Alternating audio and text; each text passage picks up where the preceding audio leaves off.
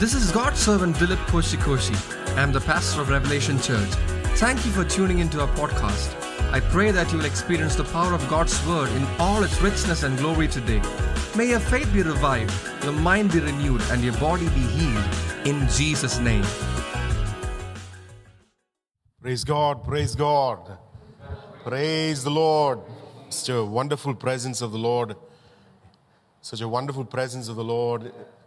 And I believe those of you that are tuning in or listening to us, I hope that you are experiencing the presence of God in your house or wherever you are from where you're watching this. Maybe you watch this later on in this the weeks ahead, or I'm not sure, but uh, the presence of God makes all the difference. The presence of God makes a huge difference. Praise the Lord. Makes a huge difference. And like you were uh, spoken to in, in the prayer that was offered just, uh, just earlier, uh, just deciding to come, uh, just deciding to uh, log in and, and to watch the stream, to sit down and pay attention. There's blessings. There's blessings. Something amazing has already taken place. Praise God. Something amazing is going to take place. Hallelujah. Praise God. And so it's bubbling, it's bubbling. Uh, yeah, it's bubbling. Um, uh, such a wonderful presence of God. He's so faithful. The Lord is so faithful. Amen. He is faithful. Praise God. Let's, uh, let's read from Matthew chapter 5. We are on the Sermon on the Mount and uh, we are doing the Beatitudes. So we are going to read from verse 1 and. Um, as soon as we read verse 2 and it says, Jesus opened his mouth, we all shall open our mouths. Yes, and we shall respond oh, and declare the words of eternal life. Whew, what a privilege to echo the words of Jesus. I mean, he's sitting on the throne, he's seated on the right hand, and uh, he is aware. Praise the Lord. He is aware of His church. And um, when we take His word back to Him, it is very special. When we take His word back to Him, when we read the Word of God in response, we speak to God His word, it is very special. Thank you, Jesus. So let me read from verse 1. It says, Matthew chapter 5 and verse 1, it says, When Jesus saw the crowds, he went up on the mountain. And after he sat down, his disciples came to him. He opened his mouth and began to teach them, saying, Blessed are the poor in spirit. Amen. Blessed are those who mourn. Blessed are the gentle. Blessed are those who hunger and thirst for righteousness. Blessed are the merciful. Blessed are the pure in heart. Blessed are the peacemakers. Blessed are those who have been persecuted for the sake of righteousness.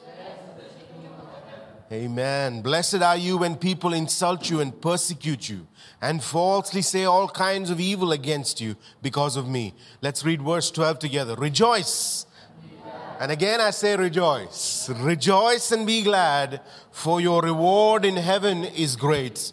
For in the same way they persecuted the prophets who were before you. Praise God. This is what the Lord does in the inauguration of his ministry. As he draws the disciples close to him, this is his. Uh, this is the introduction he lays down, the foundation he lays down for the kingdom of God. Praise the Lord. Uh, I want to read from uh, a wonderful um, uh, Bible study tool. It's called Bible Speaks Today. And I would like to read just a few quotes and, and uh, let's see how we move forward with that. Pay attention. The Christian life, praise the Lord. Are you a pilgrim? Yes, on your journey in the Christian life? Yes, Dammy? Michael, you are a pilgrim in the journey we are a pilgrim on a journey. Those of you watching me, there are so many definitions that we, we accept, so many defi- definitions we think about from morning to evening. There are so many definitions of ourselves that we imbibe from newspapers and from our schools and, and I don't know from where all. But I want you to know, first and foremost, you are a pilgrim. Praise the Lord. Glory. You're not of this world. Yes, you're on, you're on a journey. Praise God. We considered that two weeks back. We're on a journey. Hallelujah. The Christian life, as outlined in the Sermon on the Mount, is clear and it, it, uh, it affects everything. The Christian life affects everything. The citizens of the kingdom, they have another name. The citizens of the kingdom, or in other words, the disciples, praise God. Who is a citizen of the kingdom of God? A disciple of Jesus. Amen. You, that is your, the, the nature of your citizenship. You are a disciple. Disciples are called to put God first in their motives. It's a wonderful Bible teaching. If you study the, sermon, it's difficult to escape. It's difficult to escape the emphasis Jesus is, is putting on these areas, motives. Praise God. Motives. What motivates you? Motivation to get up in the morning. I know that some of you, in some time or some day of your life, you probably just want to lay down on that bed. Maybe some of you experience that more frequently. I don't know. It is possible. You don't feel motivated, you got to realize Jesus is your motivation. You have a task before you, you have a subject to study. Jesus is your motivation. Praise the Lord. Your motives and actions, your business. Praise the Lord. The principles of business in the Sermon on the Mount. The way the business we are engaged in. Jesus wants to be involved. Praise God. Jesus wants to be involved. And we must say, Praise God. Jesus, want be, Jesus wants to be involved in your drumming. Jesus wants to be involved in your cooking. Jesus wants to be involved in your talking, your business, your language. I hope as I'm saying these things that I'm, I'm speaking to those, many of you watching uh, today's live stream as well. I, I, I believe many of you have, um, were ones who by hearted the entire sermon. I hope that as I mention these things motivation, action, language, what, is, what else? A business. I hope those scriptures that you by hearted are coming up in your mind. Your language, let your yes,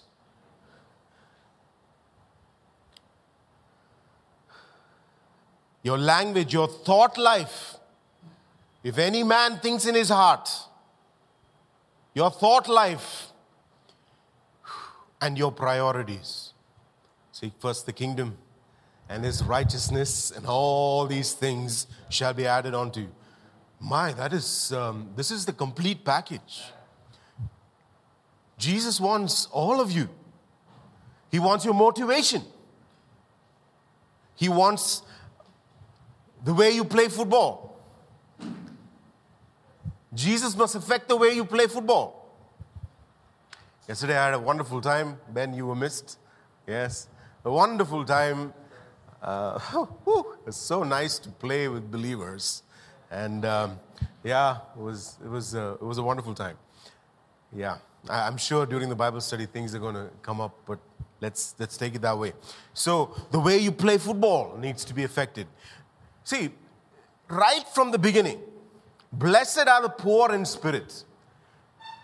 Jesus is, does not want a, a, a, uh, he does not want a group of disciples or um, fans that do not change.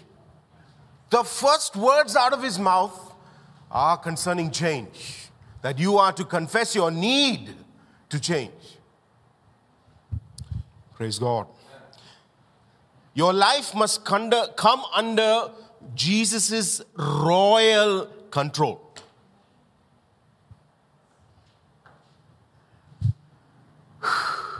We are so used to democracy, aren't we? We're so used to democracy. So I do not know if you, you if I don't know if any of you have been under any kings. I spent about 10 to 11 or 12 years, I'm not sure how much, uh, under a kingship. If you're wondering, where was he?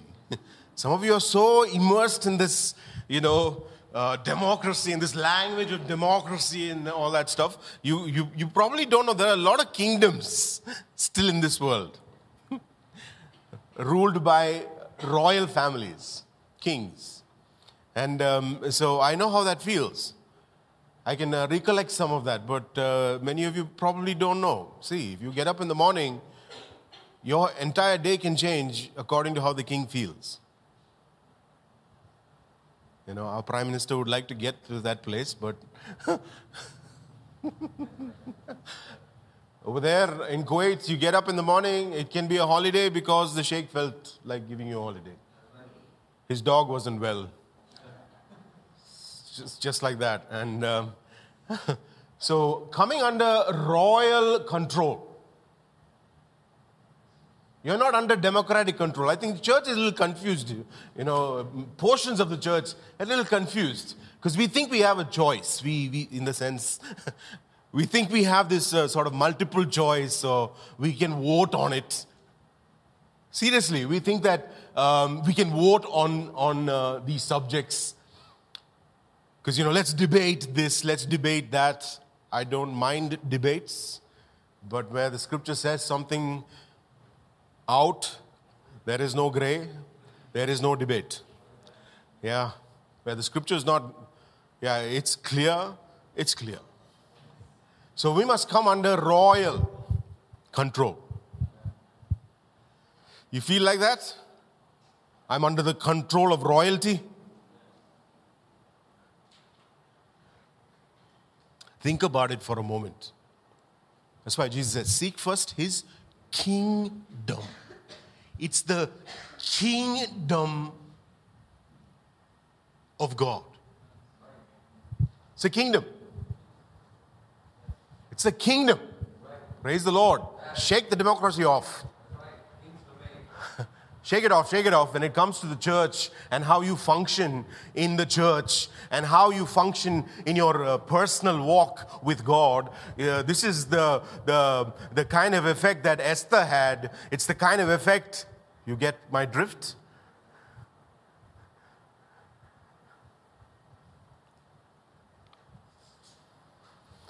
All of the Christian's life must come under royal control. And unlike any human royalty, this person never leaves you nor forsakes you. There are two ways to look at that. One, it is great encouragement. Number two, it must be also inspiring great obedience. Amen. Where can I go from you? There's no place I can go and hide. Let your life come under the Sermon on the Mount underlines, and I want to minister to those who are listening to us. The Sermon on the Mount underlines that we serve a king. We serve a king. Jesus is king. Let your life come under his control. Royal control. Royal control. Royal control. Praise God. To follow Jesus demands a totally different way of life. Yes? To follow Jesus demands a completely different way of life. Like I told you, the Michael of 2021 is not the Michael of 2022 because Michael is changing.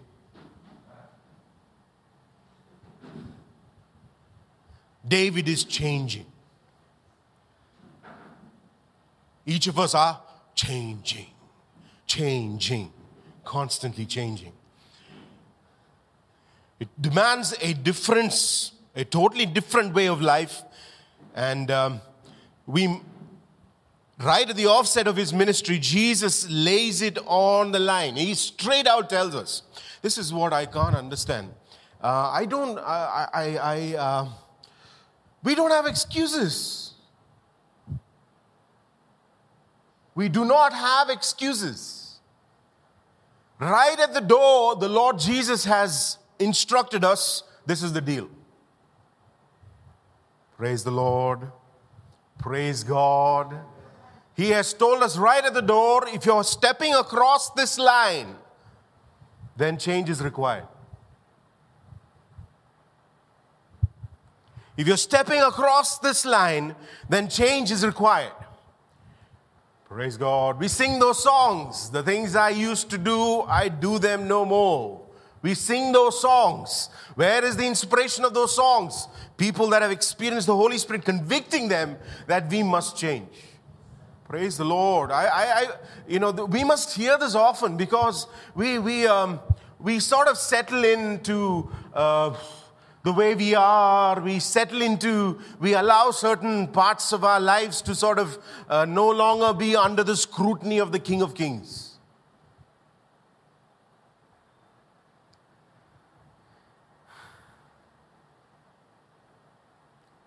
A new age has dawned upon you. Amen. All things are new. A new age has dawned upon you. Praise the Lord. The Sermon on the Mount shows what human life is like after repentance and commitment to the King. Can I repeat that? Can I repeat that? The Sermon on the Mount shows us what human life should be like after repentance and commitment to the King. You know, it's not a bunch of sort of loose, nice advice. The Sermon on the Mount is not some loose collection of, um, you know, nice sayings of the teacher Jesus. They are requirements that we must pay very close attention.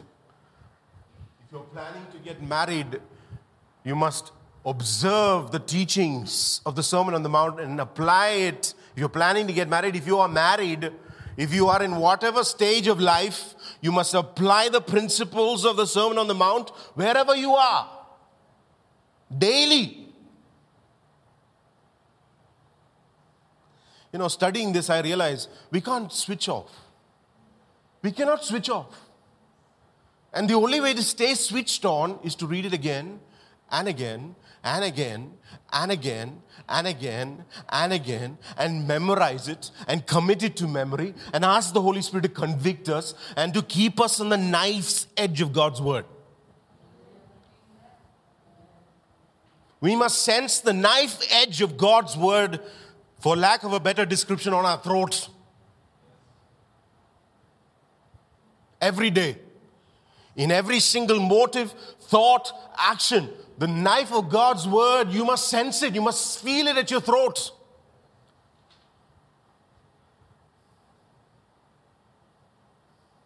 Praise the Lord. I love the quietness in this place.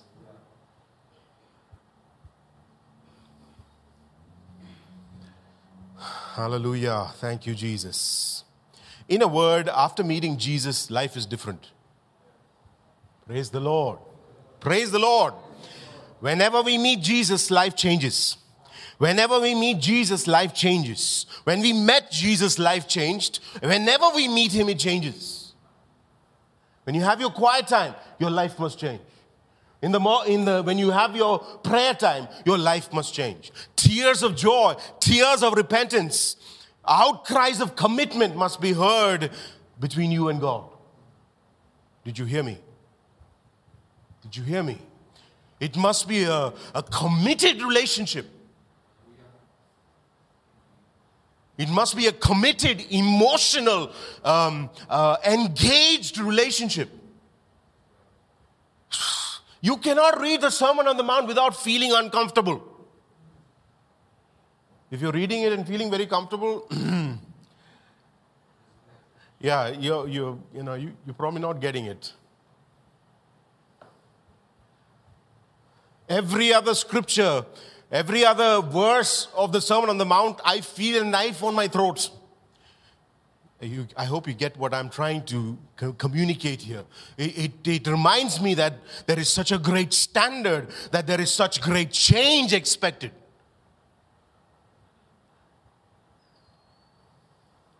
Can your yes be yes?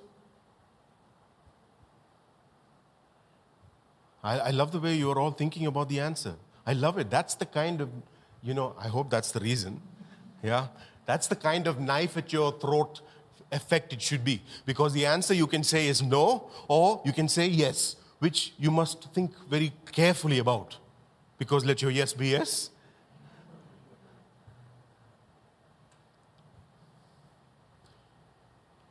I mean, I do not know how we can be comfortable reading the Sermon on the Mount uh, uh, and not change.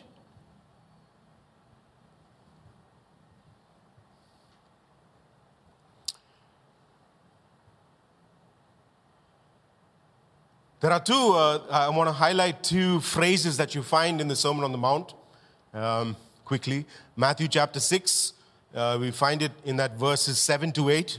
First phrase. Actually, let's do Matthew 5.20 first because that comes earlier.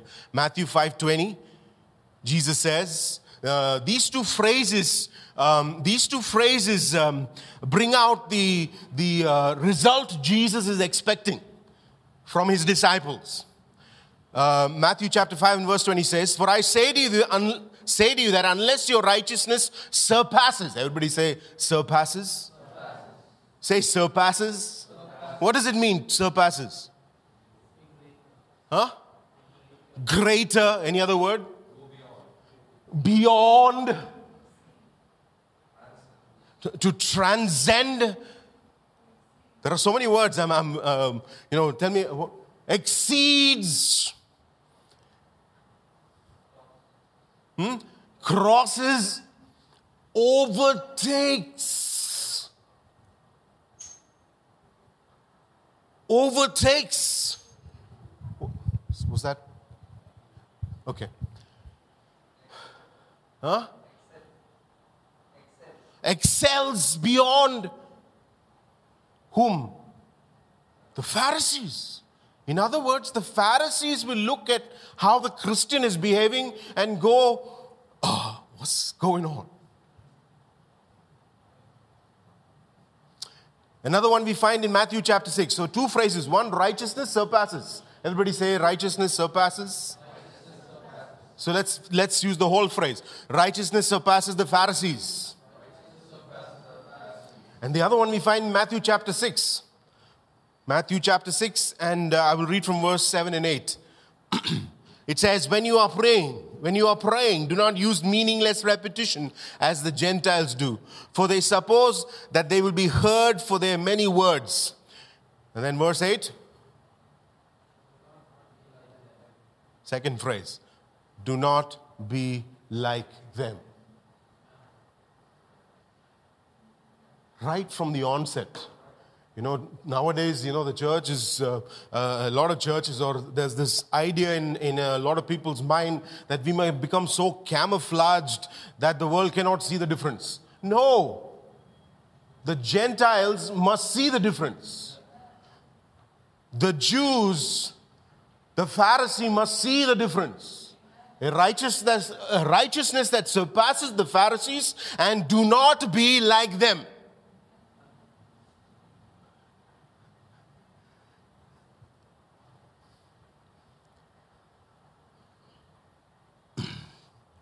Praise God. Praise God.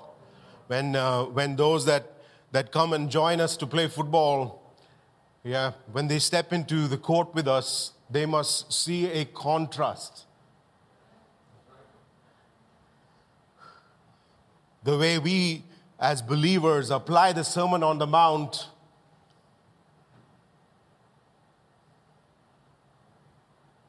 How we follow Christ in the way we play the game. They must see the contrast. Yesterday, of course, in certain cases, you know, I mean, Binoy takes this to a level. Eh, eh, yesterday, the ball, I mean, the person who kicked the ball, I was defending. So the person that kicked the ball kicked it, you know, I don't know, I think he thought the goal was, I mean, that's, that's normal. He, he, he kicked it with all his might, I believe. And uh, it went and thrashed against the post, rebounded, and hit me on somewhere over here. And Binoy is in my team. Okay, I'm doing uh, defending. Binoy is there, and um, I'm hearing Binoy's voice. Penalty, penalty. Right? Because it had, you know, been in the vicinity of the hand. I was like, wow, this man is righteous. I mean, he is righteous, uh, you know. and I'm trying to tell him, it just rebounded off the post. I couldn't do anything about it. It's, it's a penalty. I said, okay, penalty. oh. Of course, right after that, anyway, praise God. Let's stay focused. there must be a contrast. The way you drive your car, there must be a change. There must be a contrast. It's not the same. You don't drive like the people of the world. Your righteousness exceeds that of the Pharisee. Praise God. A sharp contrast is constantly drawn. Jesus constantly brings the sharp contrast between the teachings and standards of the kingdom of God and everybody else. I was, uh, I was lamenting with, to my wife the other day that the best husbands on the planet should be in the church. No amens, no. All of you being, only one man has, one bachelor has, has spoken the amen. The best husbands on the planet should be found in the church. Paul, this is an important amen. Yes. The best husbands on the planet should be found in the church. Best wives on the planet should be found in the church. Hallelujah. You get my drift. Yes, you get the drift of God's word. The best cooks on the planet should be found in the church. The best musicians on the planet should be found in the church.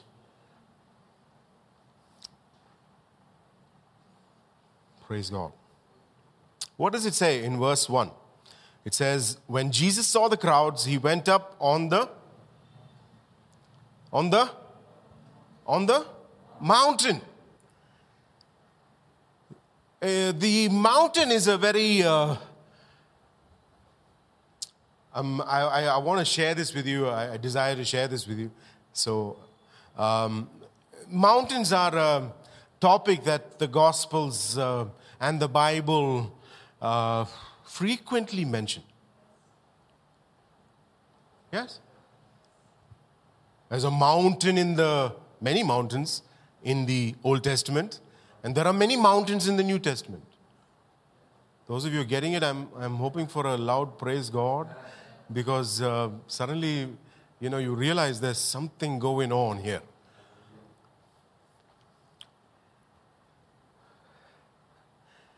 There are peaks, there are mountains in the gospel stories. And these mountains represent certain principles that must be active in the, in the Christian as well. The mountains of your life should fall in line with the mountains and what took place at those mountains in the gospel stories. Are you following with me?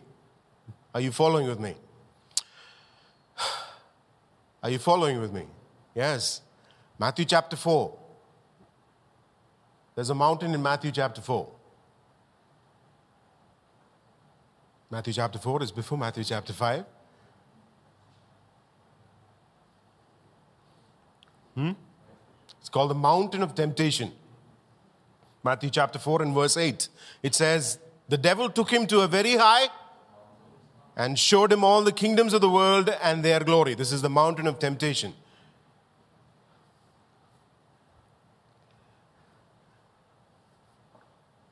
Have you noticed how, when uh, a temptation of a certain sort comes your way, it's like a mountaintop experience in one, one way?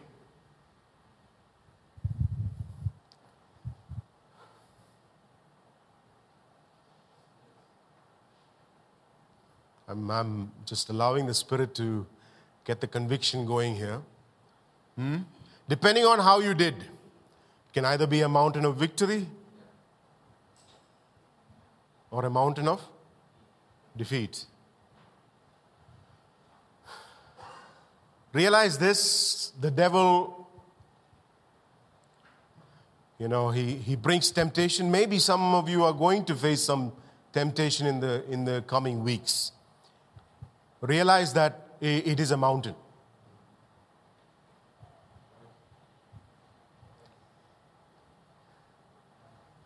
Do you know what I'm talking about? What is so distinctive about a mountain? Michael, what is distinctive about a, about a mountain?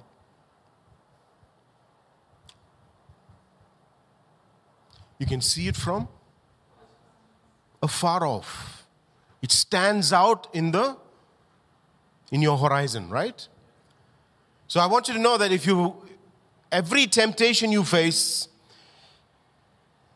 and uh, for the sake of um, our sort of understandings, every major temptation you face can become a mountain.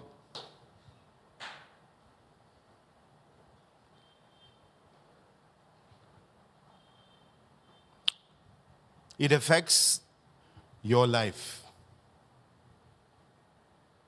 Like a mountain has an effect on a large, um, yeah, like a large geographical area, so also temptation has the potential to either be a mountain of victory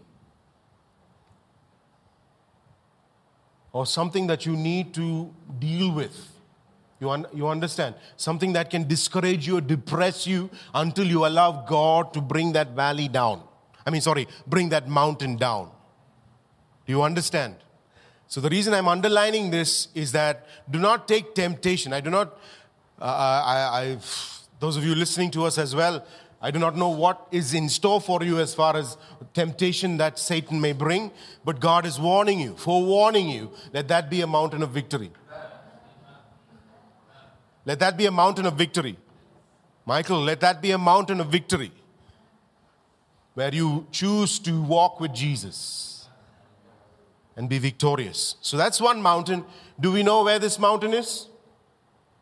Bible study. So let's consider do we know where this mountain is? Where the devil took Jesus? If you were to study the, uh, yeah, if you were to look into this, nobody knows which mountain this is. Yeah, and if you were to consider things like what happened with Stephen, it could be any mountain. It could be Mount Everest for all you know. It could be Mount K2, I do not know. Or it could be a vision. Okay. That's one mountain that's mentioned in the Gospels. The other one is the mount where the sermon was taught. Praise the Lord. So, if you were to look at the Gospels, see, imagine this with me. If you were to look at the Gospels, these mountains are like the peaks. Yeah, you see that? They're like the peaks. They, they draw your attention, they demand your attention. And um, praise God. the Sermon on the Mount. So, a mount that is declaring teaching. This evening, this is a mount.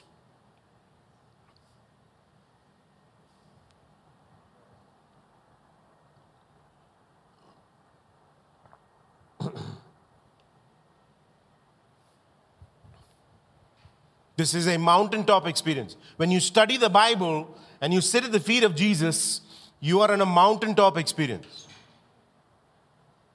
Hallelujah.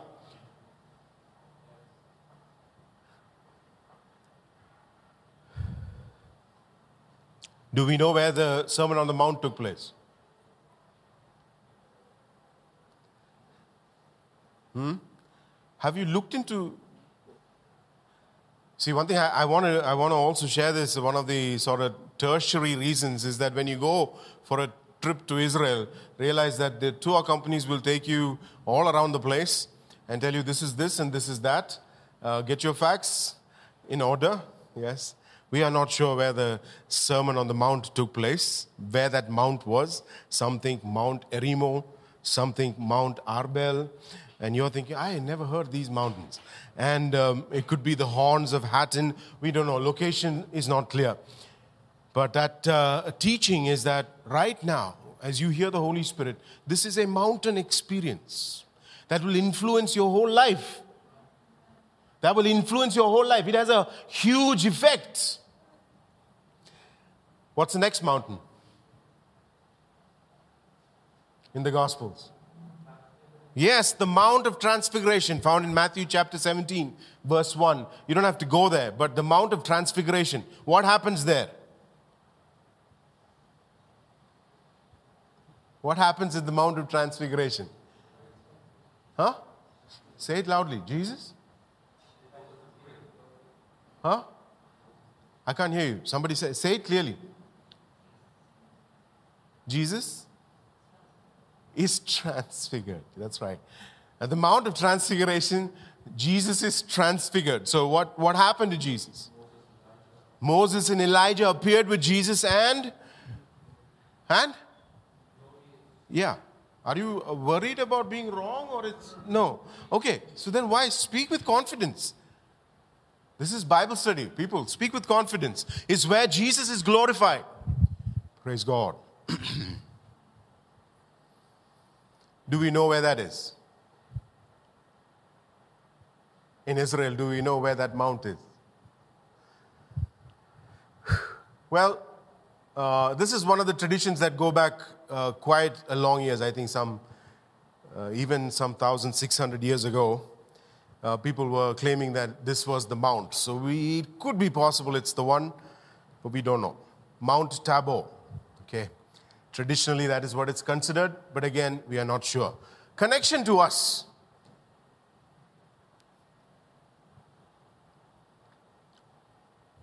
Jesus takes us from glory to glory. Glory is part of the Christian life. Amen. Transfiguration. Changing and becoming more like Jesus. Having the glory of God come in and through us. That's right. These are, um, you know, if I could, I, I, wish, I wish I could, no matter how young you, you are, I wish I could make each of you stand up and tell me about your Mount of Transfiguration. Some of you are going, me, Mount of Transfiguration. I've had many where I saw the glory of God descend upon my life.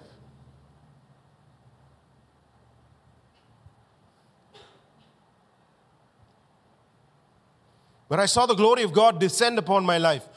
The glory of heaven was revealed in my life. These are these are the mountains in your life. This must be something you recollect easily. Right now, looking at your facial expressions, and I don't know what's happening at home with those of you listening, your, uh, uh, it's almost like you're finding this difficult to understand or grasp.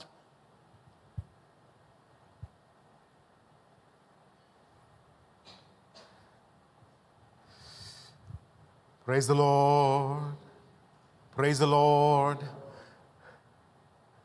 Jesus wants you to behold His glory. He wants your life to be filled with these mountains mountains of victory over temptation. Somebody say, Glory to God. Mountains of victory over t- temptations. If your life is a, is, a, is a stretch of mountains of defeat to temptation, something is wrong.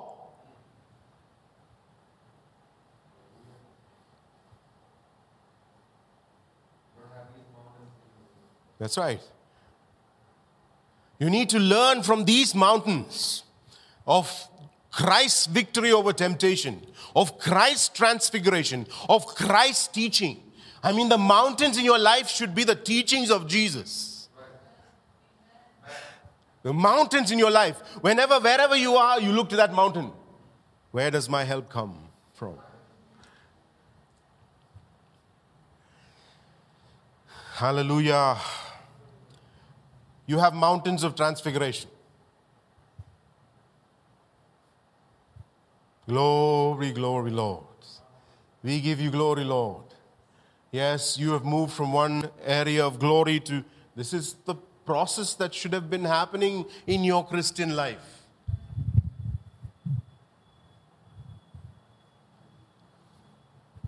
I want to read two scripture, scriptures, John chapter 17, verse 22. So you understand that Jesus is literally wanting to transfigure you. So you can expect these things and also celebrate these things and uh, understand that these are mountains in your life. John chapter 17, verse 22. Jesus says, The glory which you have given me. What?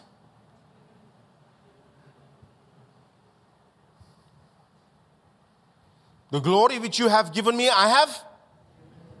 So, this is an experience that every Christian can have through his life. I don't know if you're getting it. Are you getting it, church?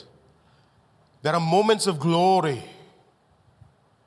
There are moments of glory. Experiences of the Holy Spirit that are otherworldly provision of God that is that that uh, stupefies those around you.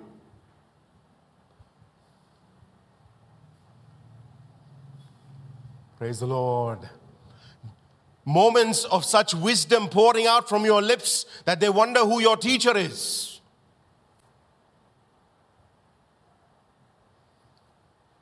Glory. Glory. Everybody say glory. I feel like giving you a homework. You don't have to submit it to me. Hmm? I don't want you to submit it to me, but uh, you can at least tell me you did it. You know, this week, those of you that have been believers for more than two years, you know, make a list of mountains of transfiguration in your life because I, I don't think you get it. These things are to be the mountains in your life.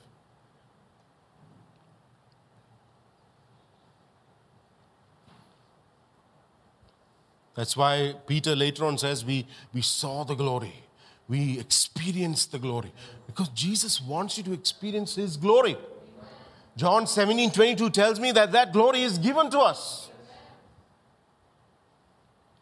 2 Corinthians chapter 3 and verse 18. You are familiar with this passage. But we all with unveiled, unveiled face. 2 Corinthians 3 18.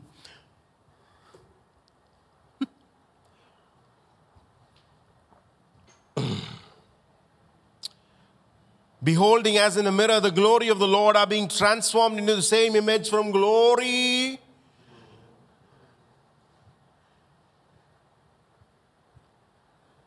Hallelujah. Glory to glory. Glory to glory. As we behold the face of the Lord in His word, that word that comes into effect in our lives, glory to glory. Hallelujah.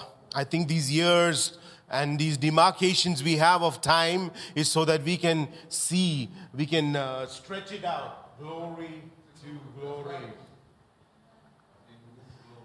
Glory, yes. Move with the cloud, the cloud of glory, the Holy Spirit. Praise God. If this has not been your case, start the journal. Start writing down the glorious things the Lord has done in your life. Praise God. Write it down. Yes, and let them become mountains that you constantly look at. Finally, the most famous mountain in the Gospels. Huh? Yeah. Um, I understand. There's another one where a couple of things happened the Mount of Olives. Yes, the Mount of Olives. What does olives represent?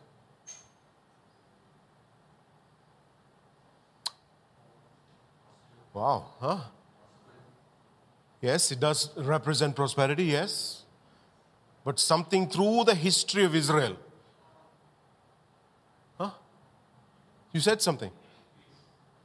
Oil. It is the mountain of anointing. It anointed kings and prophets. And when you start to look at this, you'll, uh, Jesus frequented this mountain. Praise the Lord. that oil which anointed kings and prophets, it was the place um, in the vicinity of the, of the Garden of Gethsemane. It's a place Jesus frequented for prayer. Praise the Lord. Prayer is one of the mountains in your life. Wow. I hope your prayer times are mountains in your life. That you have a, a time of prayer and you step out, it's like coming out from the mountain, coming down from the mountain. Praise the Lord. Is that how your prayer time is? Your prayer time should be like Jesus coming down from the mountain after he had spent time with his Father. See how important prayer time is to spend time speaking to God. And when you come out of that place, realize it is a mountain of prayer. Something tremendous has happened. Your whole day is going to be different because you prayed. Your week is going to be different because you prayed. You may have sown in tears, but as you come down the mountain, there is rejoicing in what you are going to see God do in your life. Your prayer time must be a mountain. I hope you've had a mountain experience with your prayer time this week.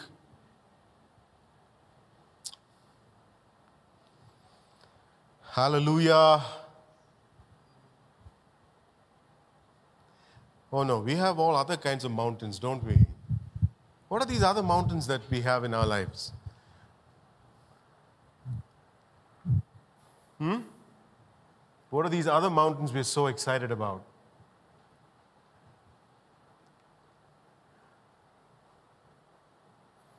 Like we spoke earlier, shake, to shake off, you know, democracy and get into being ruled by the king, shake off the other mountains. I do not know. What is a mountain in your life? Your prayer time?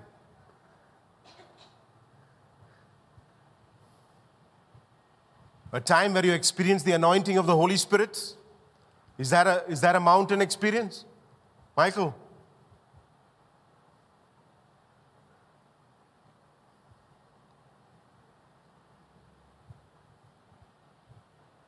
Or is the, you know, is it uh, anything else? Because nothing else compares.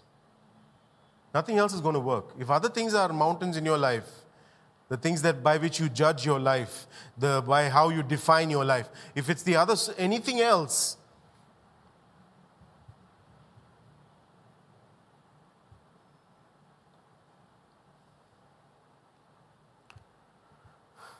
Mount of Olives is also the mount where Jesus bids farewell to his disciples hmm, and sends the Holy Spirit. It is also the mountain that's found in Zechariah, where that feet, it is the mountain of God's Jesus return. Amen. In the same place. He, he'll split it. He'll become, you know, uh, what a description that is. Let, us read that one. Zechariah chapter 14. We must read this. Whew. The Mount of Olives. In that day, hope you're there, Zechariah chapter 14 and uh, verse 4, and I'll probably read verse 5 as well. In that day, his feet shall stand on the Mount of Olives, which is in front of Jerusalem on the east. And the Mount of Olives will be split in the middle. Please imagine this. Yeah, you're wasting your imagination on a lot of other rubbish. Yeah, stuff that's copying the things that are in Scripture, like all these Hollywood movies. They're copying, a lot of it is copied Scripture. In that day, his feet will stand on the Mount of Olives, which is in front of Jerusalem on the east, and the Mount of Olives will be split in its middle from east to west by a very large. Can you imagine that? So that half of the mountain will move toward the north my heart uh, beats faster when I read these things. Half the mountain will move toward the north, the other half toward the south. You will flee by the valley of, of my mountains, for the valley of the mountains will reach to Azal. Yes, you shall flee as you fled before the earthquake in the days of Uzziah, the king of Judah. Then the Lord, my God, will come, and all the holy ones with him.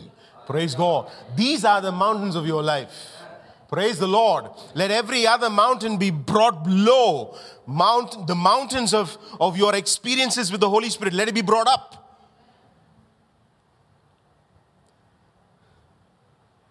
And our expectancy to see Jesus. Praise God. These are the mountains in your life.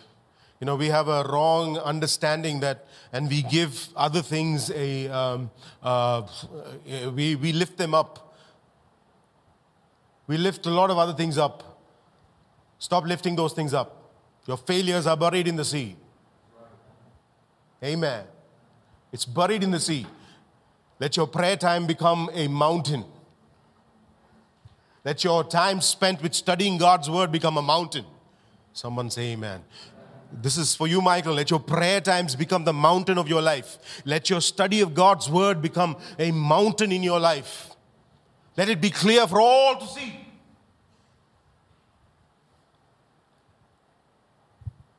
Let your anointing, let the anointing that is upon your head, praise God, given, given to the anointing. given to the anointing.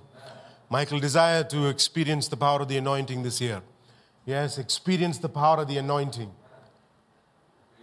Let it become a mountain. Let it rise up. Let the return of Jesus be the greatest.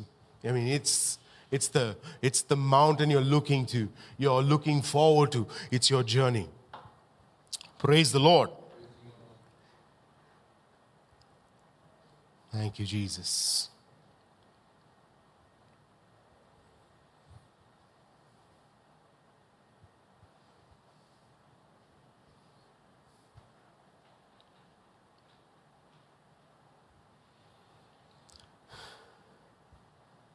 I want to quickly remind you that the Beatitudes all begin with the word blessed. Blessed. Blessed. You've heard it before, I'll say it again. Blessed. Say it with me blessed. It's like a, a lightning bolt.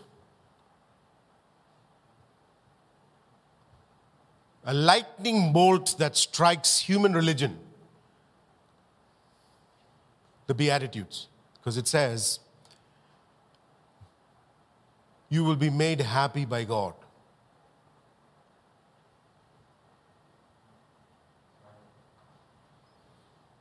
Your Christian life is not that you're, you're, you get uh, more and more bogged down. It is not that you become more and more, um, yes, downcast. Your Christian life is brighter and brighter and brighter and brighter because if you notice the beatitudes you run through the beatitudes everything that could possibly be negative is turned to positive. Blessed are the poor in spirit. Theirs is the kingdom of heaven.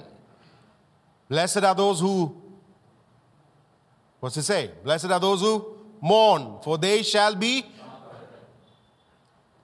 and it just goes on and on.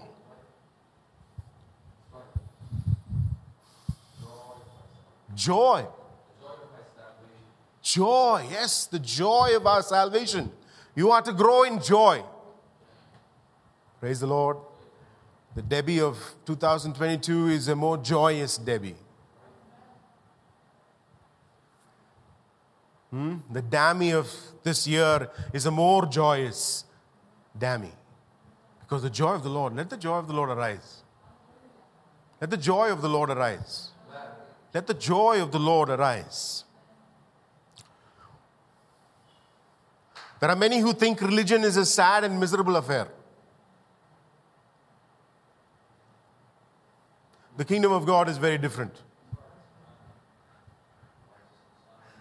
Righteousness, peace, joy in the Holy Ghost Righteousness, peace, and joy in the Holy Ghost. The kingdom of God. That's right. That's the kingdom of God. Grow in joy. Grow in joy. I give you license. You know, the Holy Spirit's given you license to become more joyful. It's God's plan for you. Yes, it's God's plan for you.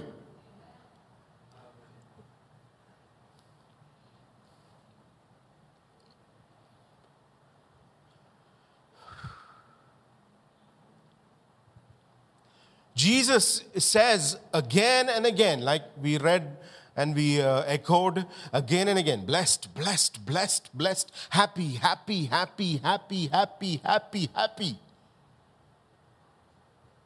What's God's will for you? Joy, being blessed. Hallelujah. Thank you, Jesus. It is as if Jesus is saying that the life in the kingdom with him is a life of profound joy. Profound joy. Better than any makeup. Profound joy. Profound joy. Say profound joy. Now, what is profound? What does it mean? Strange. Profound means strange. It's, it's, it's uh, deep. It's, um, it's thought provoking. The joy that you have. See, I don't know what kind of character you came into the kingdom with. That character needs to change. There is a new character the Lord wants you to put on, and it's incredible the Holy Spirit speaking um, the same uh, rejoice. Rejoice. A, a, uh, uh, while you sit and listen to Bible study, rejoice.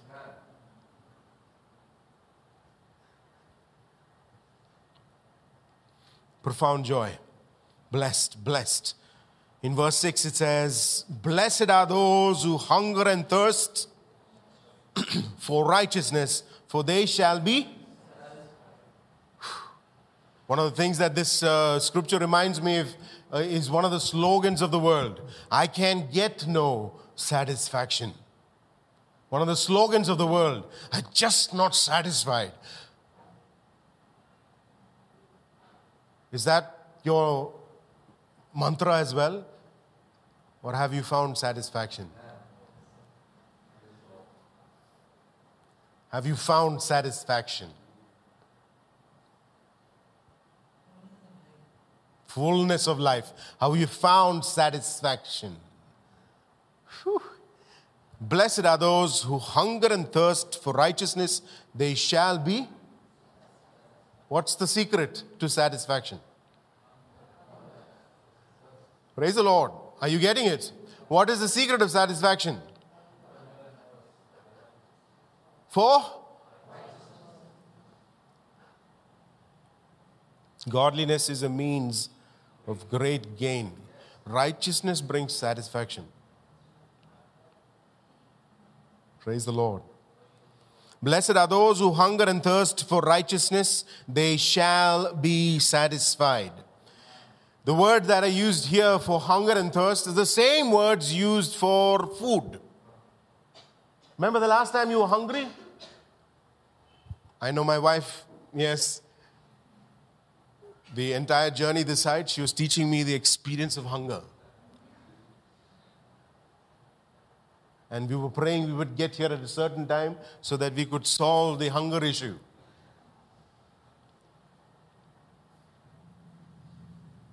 Hunger. Same word, hunger.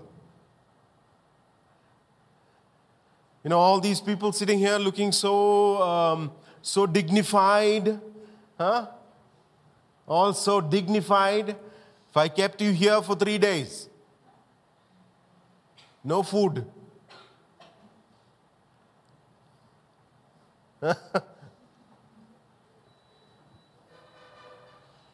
hunger. Same word, hunger. You know what happens if you miss a meal? Abel, huh? What happens to if you miss a meal? Huh? You feel hungry. Personalities change. Ah, you feel, feel, everybody heard that, right? You start to feel angry. Hunger and anger goes together. What else happens to you? Hmm? Huh? You become irritable. What else? What else? Yeah, the word famished describes hunger. Some, somebody was saying something in the back.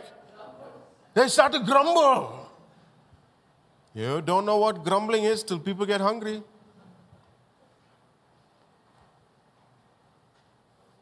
Hunger has such an effect on us. We speak to our wives, Eddie, any. We start to we start to doubt the commitment of our parents if we start getting hungry.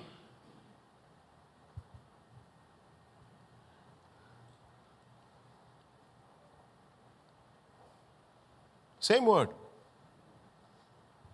Same word is used hunger. Same word. How did Jesus use the same word?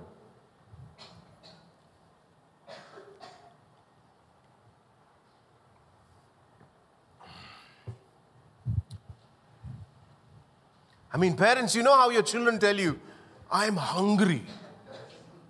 I mean, it's the deepest communication your child has with you. It's one of the deep. Huh? Before they learn the language. It's a very deep communication. I mean, I, am, I hear it almost every day, and it's a very deep connection. I am very hungry. I am very hungry.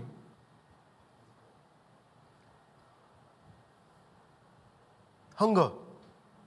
Praise God. Hunger. Hunger. How many times do we eat a day to make sure that we are not hungry? Michael, what do you think? How many times do we, huh? Huh? I should ask your parents, how many times does he eat in a day to stay not hungry?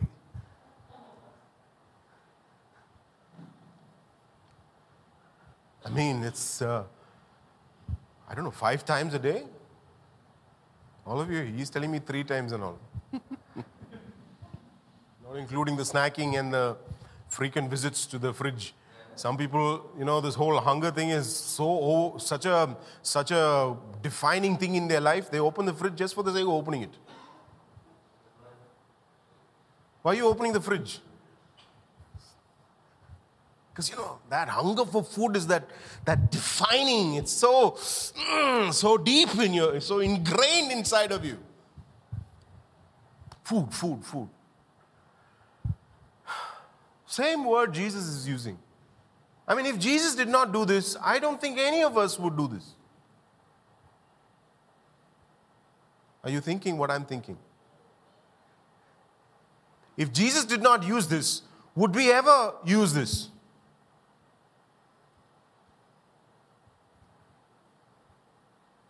Hunger for righteousness? You know, we read all this, you know, I don't think we're really, yeah, I don't think we're letting it fall on us the way the Lord has desired for it to fall on us. Hunger for righteousness? Ben, what's dinner plans? Huh? What's that? Depends. Lito's house. See, check it out. It's all planned. It's all, you know, and. Uh, or maybe it's not planned. You plan to crash into. No, no. So, I mean, huh? I did? When? He's watching, is it? so, you know, something we plan, we plan towards. I mean, you can hear it right at the end of the meeting. You can hear that stirring. Pastor, Pastor? It moves us, doesn't it? Hunger moves us. We've got the whole day chalked out according to hunger, not according to quiet time, according to hunger. yeah, it's uh, in advance. How much planning we do, it's there in the notes. How much planning we do to sort the hunger for? For? Not, is it? Help me out. I'm talking about food. What planning? Days are chalked out. Gas is in the house. There's a cooker in the house. There's a fridge upstairs, downstairs. There's a microwave. There's a, there's a pantry. There's a room dedicated to food.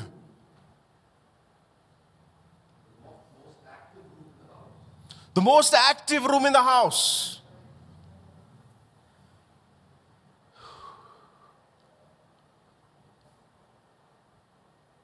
This is a result of no, it's not the result of, uh, you know, it's because there is, we need to solve something called, ah, say the word, hunger. If I'm making you more hungry, then my you know, purpose is achieved. hunger.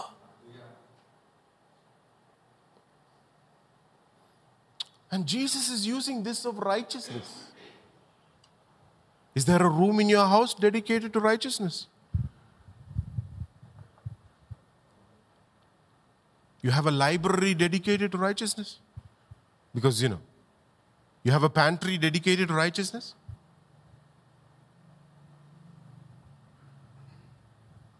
Has righteousness had such an impact on you that you plan the day according to righteousness? Because Jesus is using the same.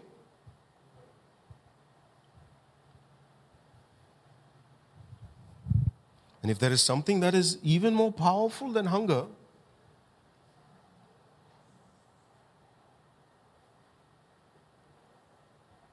it is thirst.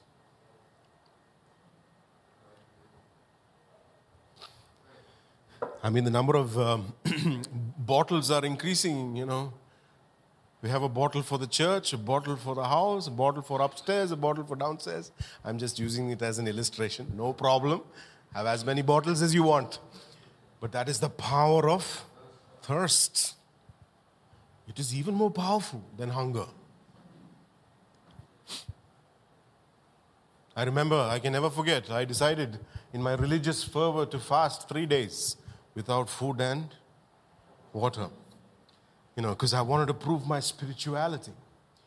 About six hours into the exercise, my mouth became thorns and thistles. My throat gave me a revelation of thirst. I began to croak. It was, it was, um, it was a terrible experience. And I told the Lord, Lord, I'm sorry for my hypocrisy. I cannot do this without the Holy Spirit. Thirst is moving, isn't it? Isn't thirst moving? It's moved, dammy.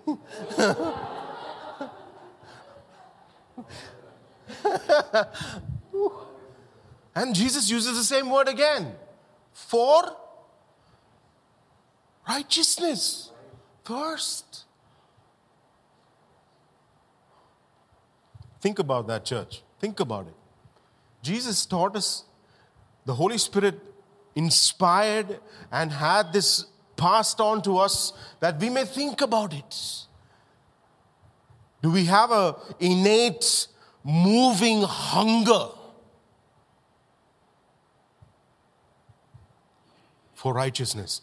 A thirst for righteousness. Do we can we even go to the next part of this? We need to examine do we even qualify for the first part of it? Blessed are those who in other words, at least five times a day, they have made plans for what they're going to do in connection with righteousness. They have bottles in every place so that they can quench their, their desire for righteousness.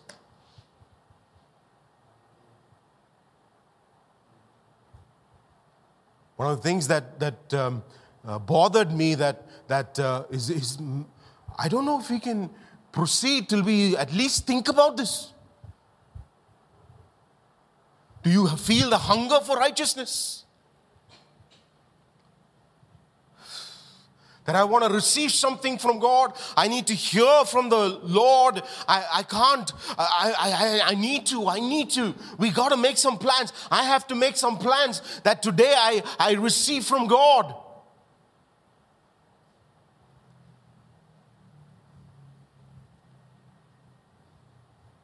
Blessed are those who hunger and thirst. And how true it is.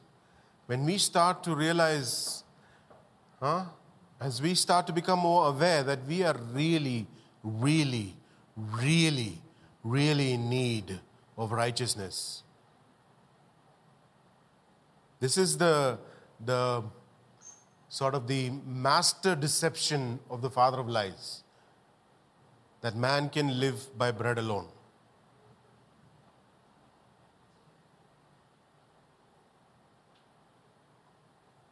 He tried it on Jesus as well. Turned the stone.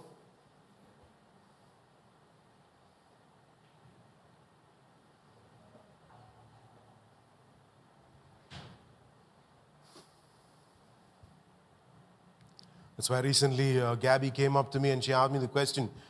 She was bothered by that scripture where Jesus says, Let the dead bury the dead.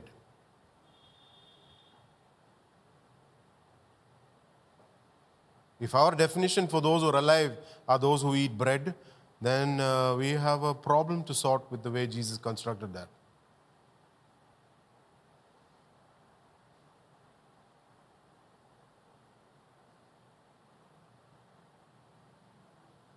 We are so keen for the bread of this life.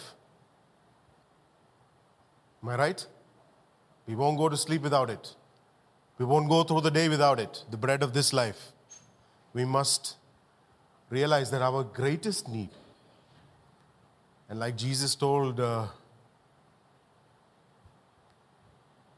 like Jesus told Mary, only one thing is needed. What was Martha doing? Do you understand what is your deepest need? If you think your deepest need is food and water, you are sadly mistaken. Your deepest need, church, people, anyone that's hearing me, your deepest need, yes, goes beyond bread and water. You need the bread of heaven. You need the bread of heaven. You need the word of God active in your life. Otherwise, you fall into the definition that Jesus said, let the dead bury the dead. So I want you to pray about it. If the Holy Spirit has convicted you, pray. Lord, seek the face of the Lord and say, Lord, I want to sense that hunger for righteousness. The thirst for righteousness. Before we get into righteousness and, and what the Bible has to teach about righteousness, we need a hunger and thirst.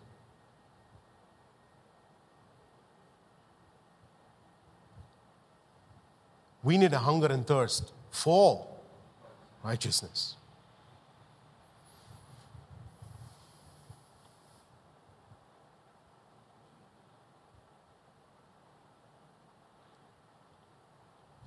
This is not taught in your schools. They tell you what are the basic needs of man food, clothing, shelter. The Bible adds, the Bible adds righteousness. Praise the Lord.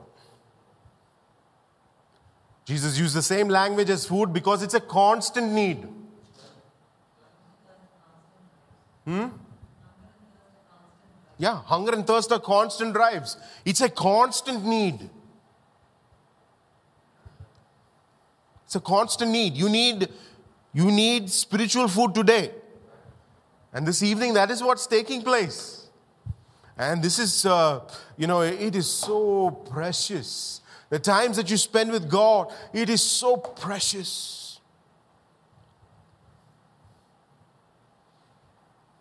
It is a prerequisite according to the Beatitudes. Blessed are those who hunger and thirst for righteousness, they shall be satisfied the hunger and thirst for righteousness is parenthesis. The bracket on this side is blessed, the bracket on the other side is. Let's do that again. In this, in this beatitude, blessed are those who hunger and thirst for righteousness. There are two brackets to that it is, on one side, it is blessed, on the other side, it is. You're getting this, church?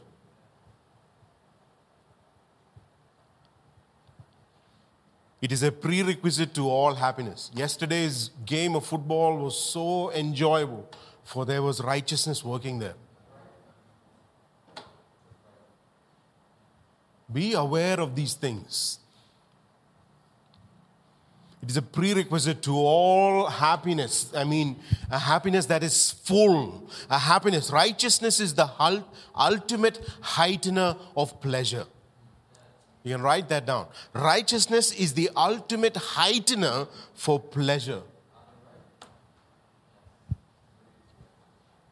Sexuality in righteousness is the heights no one experienced those heights of pleasure than the one who has chosen to be righteous.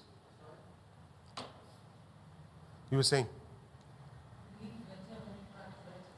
We? Yeah. Yeah, you eat better when you, pr- even your eating is more effective. Your, the food, you know, in my life, it is a testimony. I'm telling you, I discovered and understood what taste is. It has been a journey of my salvation life. The more of righteousness poured into my life, the more I enjoyed the, this great gift called food. And look at how it is constructed in Scripture. I'm going to close with this Psalm 16, verse 11. Oh, glory to God. Oh, glory to God. Don't run away from God, get close to God. That is the way to enjoy this life. Get close to God, it heightens the experience. Oh, my. You will make known to me the path of life. Glory. You will make known to me the path of life. In your presence is the fullness of joy. At your right hand, what is his right hand? His righteous right hand. His righteous right hand. It says, Your right hand, there are pleasures that will not be exhausted a high that never stops. Praise the Lord, a high that never stops. A water you drink that you never thirst. He has food to eat which you do not know of. That's what Jesus told his disciples. I have food to eat you do not know of. Let him not let, let not the Lord say that to us. I hope you're living on that food. Righteousness, joy, peace, the presence of the Holy Spirit. Thank you, Lord. Let's pray. Thank you, Lord, that you have spoken so much to us this evening. Word has come to us, even as we asked of you at the start of this Bible study, that, that we may learn new things. You taught us some new things. Some new things. Thank you, Lord. Your servant spoke to us in clarity. Lord, we, we heard your word. We heard the clarity in your word. We heard the, the sound of correction, the sound of gentle correction, correction of love. You spoke to us in, in, in love and gentleness. Your gentleness makes us great. Your gentleness makes us great. Even this evening, Lord, the gentleness of this teaching. The, the teaching was strong, the teaching was heavy, but you spoke over us, Lord, with such gentleness. Thank you, Lord, that today, from today, I pray, Lord, that your people will respond to this word. And as we heard today, Lord, that they'll pay attention to the mountains, the mountains, the defining mountains in the gospel. That we may look at those mountains. When we are on top of mountains, we will look at those mountains which Christ has scaled, which Christ has triumphed, his teachings, his overcoming, his transfiguration. Thank you, Pa. Those mountains, the mountain of anointing, may those mountains be clear in a line of vision, in a line of vision, that we may live according to what we perceive and learn. Thank you, Jesus. Hallelujah. Thank you, Jesus. Lord, starting today, We'll make room for the glory of God. We'll make room. We'll make room for thirst. We'll make room for hungering after righteousness. And just like Lord, how we how we deal with the hunger and thirst in the physical, Lord, we want to plan. We want to be prepared to deal with the hunger and thirst after, after righteousness. That in our homes, it, we will see a change. The way we arrange our rooms, the way we arrange our rooms, the way we plan our day, our schedule. Our schedule will undergo a change starting today. And as your, your people respond today, I pray, Lord, a special grace over them. A special grace over them, Lord, to stick to what you're teaching them, to, to respond and to, to continue on, to persevere, to bring a discipline. That we may be filled, we may be satisfied by that which truly satisfies, by that which truly satisfies the voice of God the Word of God, which, which satiates the longest, the deepest longing of the soul. Thank you, Jesus. Come at every single person here. Thank you, Lord. We're going to hear testimonies.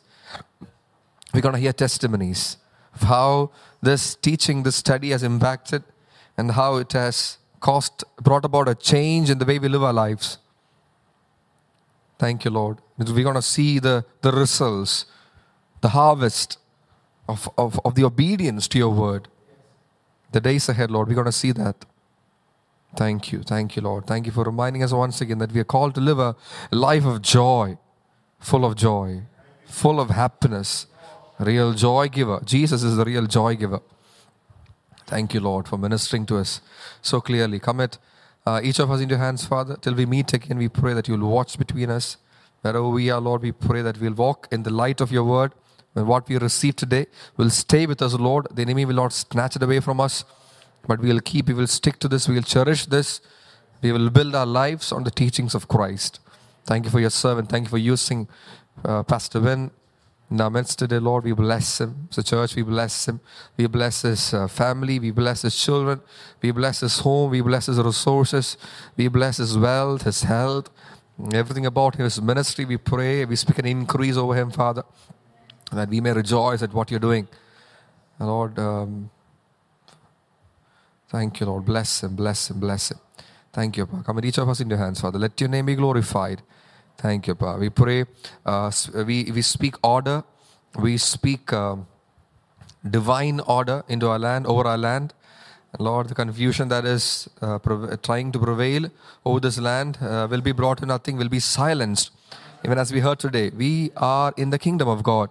And we are not under any democracy. We are under the kingdom of Jesus Christ. And we pray, Lord, that your rules, your decree will supersede. It will supersede. It will overturn the decrees of man. It will silence the decrees of man. Lord, we will, your people, that your people may be able to gather together, that your people may be able to come together and enjoy fellowship and uh, enjoy being together in the presence of God. Because great things are in store for, for your church this year. Thank you, Lord, for what is, in, what is, what is ahead. Thank you. Give you glo- all glory and praise. May name be glorified. In Jesus' name we pray. Amen. Amen. Hello, this is Nisha Dilip I'm sure this podcast has blessed you. Do subscribe to our channel for more messages and follow us on social media to stay connected. May God bless you.